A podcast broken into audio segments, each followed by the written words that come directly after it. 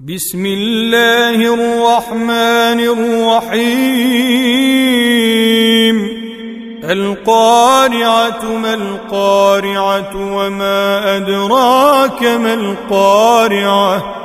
يوم يكون الناس كالفراش المبثوث. وتكون الجبال كالعهن المنفوش. فأما من ثقلت موازينه فهو في عيشة راضية وأما من خفت موازينه فأمه هاوية وما أدراك ما هي نار حاميه